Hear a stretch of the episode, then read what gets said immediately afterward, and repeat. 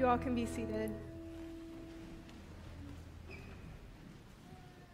If we haven't met yet, my name's Anna. I typically serve over on 6th Street at the warehouse campus.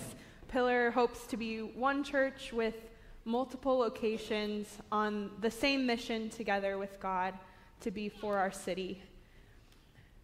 I'm excited to continue our journey of hopping and skipping through the Old Testament, leading all the way up to a gospel at Advent. This morning is a familiar story. You might have heard it. It's about the burning bush, and I'm going to claim that it's about Jesus too. The other day, I was driving, and at the very same moment, there were huge raindrops plunking on my windshield and bright sunlight coming through at the same time. And for the first time in my life, I had the thought someone should write a poem about this. And that's new for me because I've really struggled to appreciate poetry up until last week. it was like a flip of a light switch. I'm wired a little more like cerebrally, and poetry has always felt out of reach and a little wishy washy. But Malcolm Guite, who preached here last week, stuck around to give a couple talks at this gathering of pastors and writers and artists. Some of you were there, it was beautiful. And he's a poet, and he brought poetry to life for me for the first time. So now I'm obsessed with poetry. and he said one thing that I'll return to at the very end. He said, this wasn't even a poem, but he was just speaking. And because he's a poet, he speaks poetically. He said, Jesus is the only shepherd who knows what it's like to be a sheep. Jesus is the only shepherd who knows what it's like to be a sheep. And I thought that was really beautiful.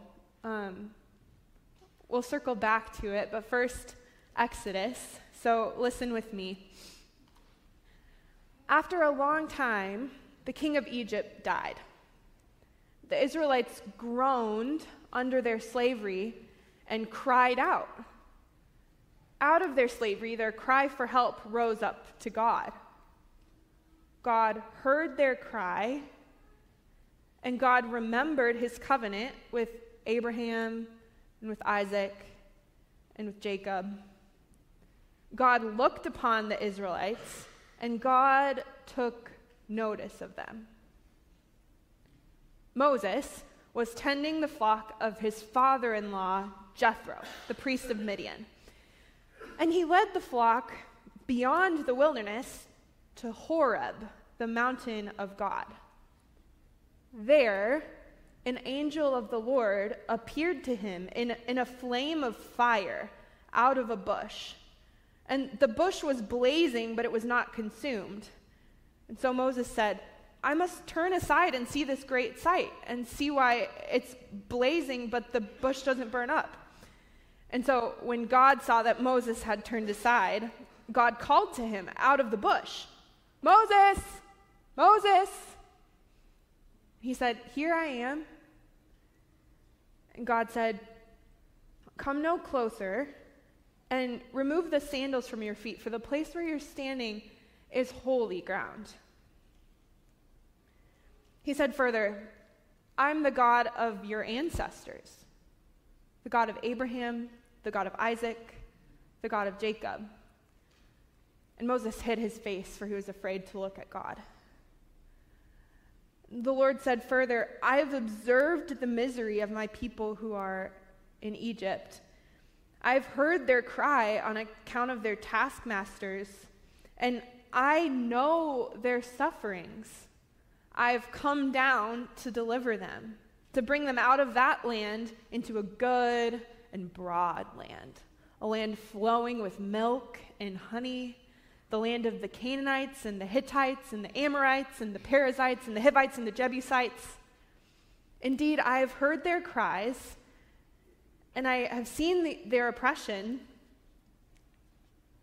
So I will send you to go to Pharaoh and bring my people out of Egypt. But Moses said to God, Who am I that I should go to Pharaoh and bring your people out of Egypt? God said to him, I will be with you. And this will be a sign to you that it is I who sent you. When you have brought the people out of Egypt, you will worship God on this mountain. But Moses said to God, If I come to the Israelites and I say to them, The God of your ancestors has sent me to you, and they ask me, What is his name? What shall, I, what shall I tell them? God said to him, I am who I am. Further, God said to him, Thus you shall say to the Israelites, I am has sent me to you. God also said to Moses, Thus you shall say to the Israelites, the, God, the Lord, the God of your ancestors, the God of Abraham, the God of Isaac, the God of Jacob, has sent me to you. This is my name for all generations and my title forever. This is the word of the Lord. Thanks be to God. There's so much there, but here's the direction we'll go together. First, Moses' question Who am I? And then God's promise that they'll worship on the mountain. And then when God says, I know they're suffering and I've come down to deliver them. That's where we'll zoom in. First, Moses' question. He asks, Who am I? to go to Pharaoh and bring your people out of Egypt? Who am I? I wonder if any of you can resonate with that question. There's some sort of call on your life from God, and you find yourself asking, Who am I? And Moses was prepared. He was the little baby found in the basket who got to grow up in the royal courts of Pharaoh and be trained in rhetoric and be given everything he needed. And he's asking, Who am I? I can relate to that. Like an abundance of open doors, an abundance of resources from God to be faithful to a calling. Still asking, Who am I? I think it's a valid question. I think it's a question God meets us in. I wonder what it is for you. Who, who am I to raise these children? Who am I to show up in my workplace and speak about the hope of Jesus? Who am I to carry on peaceful dialogue in a civic life that can often steer towards polarization and name calling? Who am, who am I? Little old me? Can any of you relate to that? Who am I? Well, hear this. Who are you? You're the beloved of God. You're seen as totally free and forgiven and loved and chosen. God calls you by name Moses, Moses. You're God's, fearfully and wonderfully made. And then God pivots the attention from Moses' own insecurities toward his own self. He says, I will be with you. I will be with you and I am who I am, I will be with you. Is, is the I will be with you promise of God enough for us? Perhaps our callings are an invitation to risk, to, inse- to uncertainty. Maybe we can't do it on our own. Maybe we actually need God in every single moment of obedience. God's not going to call you to something that He won't equip you for, but He also wants you to be totally dependent on Himself. I will be with you. And then the mark of God's presence with them. This is how you will know that it is I who sent you. You will worship God on this mountain, was God's promise. The gathering worshiping community here and now, you and me together in this room, is a signpost, a marker pointing towards God's faithfulness and presence with us. Worshiping God on the mountain together, if you will. When you have brought the people out of Egypt, you shall worship me on this mountain. Worship is the the end goal or the telos or the ultimate destination of everything we're called to. It's all headed toward worship. And there are so many moments throughout the Bible when God's people worship together. And we're doing that now here. And then at the end of the story, there's this moment described in Revelation when all the people and all the nations and all the creatures are bowing before the Lamb and the one seated on the throne and singing, To him who sits on the throne and to the Lamb be glory and honor and blessing and praise forever and ever. And that's the end of the story. The, the ultimate mountain of God after the valley. So I want to invite you to think about a moment in your life of deliverance when God brought you out of the valley and onto the mountain and you could worship. Maybe it comes to mind pretty quickly for you. Maybe you're on the mountaintop right now, like full of joy, full of faith. This community holds you in that. And, maybe that's really hard to think of, or maybe you've never had a moment like that. Or maybe you're in the valley right now. This worshiping community has seen some valleys and has seen some mountains. And our worship together today is a, a signpost, a marker on the journey, proof that God is with us, proof that He's going to continue to be with us, and a, a little foretaste of the moment when we'll all be on the mountain worshiping. St. Augustine described the valley of the shadow of death in Psalm 23 as just life on earth. and the, the green pastures to come as the new creation with God. So take heart because there will be a day when the proof of God's faithfulness with us throughout our whole lives will be worship on a mountain together. I think sometimes, sometimes it's helpful to step back and consider like why is it that we gather together? It's not just to see one another, although that's encouraging and I like you all. And it's not just to socialize, it's to worship the living God. I saw this quote the other day from a church that I follow in the Dallas area, and they were describing like the spiritual hunger of Gen Z. So I'm part of Gen Z. It's like 1997 and later of when you were born. So like I'm on the cusp of it. So Generation Z, but I think this is true for all of us. But this is the quote that really struck me.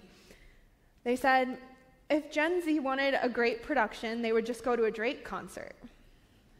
If Gen Z wanted a speaker who makes lots of jokes, they can watch comedy on Netflix. If Gen Z wanted to be entertained, they would just open up TikTok. If Gen Z wanted a community of like minded people with the same values, they would just join sports or a video game lobby. The church's greatest asset to reach Gen Z is the guarantee of the presence of God among us.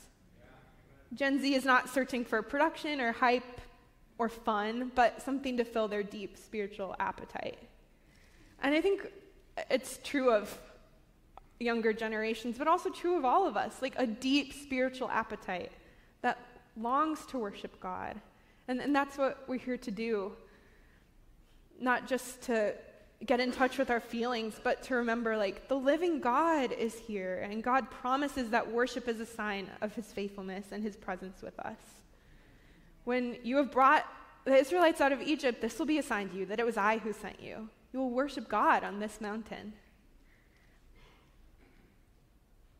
Lastly, when God is talking to Moses, he says something that I think is profound and actually about Jesus says, I know they're suffering, and I have come down to deliver them. I know they're suffering, and I have come down to deliver them. And I can't help but think of the incarnation. When God would take on flesh and become like us in every way, apart from sin. And know our suffering, like in his body. Know what it's like to feel everything you feel, know what it's like to walk around and eat our food and touch our soil, but also know our sufferings, like in the ultimate way, like to the cross. And Jesus says, I, I know your sufferings today. Like, I know fully everything you're going through because I lived it. And I took it all on myself. Like, all of your sin, all of your shame, all of your insecurity, everything that you regret. Like, I took it on my body and suffered and died and rose, all for you. I know their sufferings. And I've come down to deliver them. It's all pointing forward to Jesus. So, that quote from Malcolm Guite Jesus is the only shepherd who knows what it's like to be a sheep. Like, he knows what it's like. And he loves you. I want to show you a piece of artwork. This is an icon from the Eastern Orthodox tradition, and I am not an art historian, so I don't know a ton about it. Um, but when I Googled burning bush artwork, this came up. and I think it's beautiful. There's a lot going on there. Um, in the bottom half, you can see the bush surrounding the Virgin Mary, who's holding the pre incarnate Christ on her lap. And it points to the reality that the same God who spoke from the burning bush was Father, Son, Spirit, God, who would become incarnate in Jesus Christ. Like the same God who called Moses by name and led his people out of Egypt. It was always headed toward Jesus, too. Like that deliverance in Exodus was a, a, marking point on the longer story of God's promise to be faithful to us always and to show us himself most fully and finally in Jesus Christ.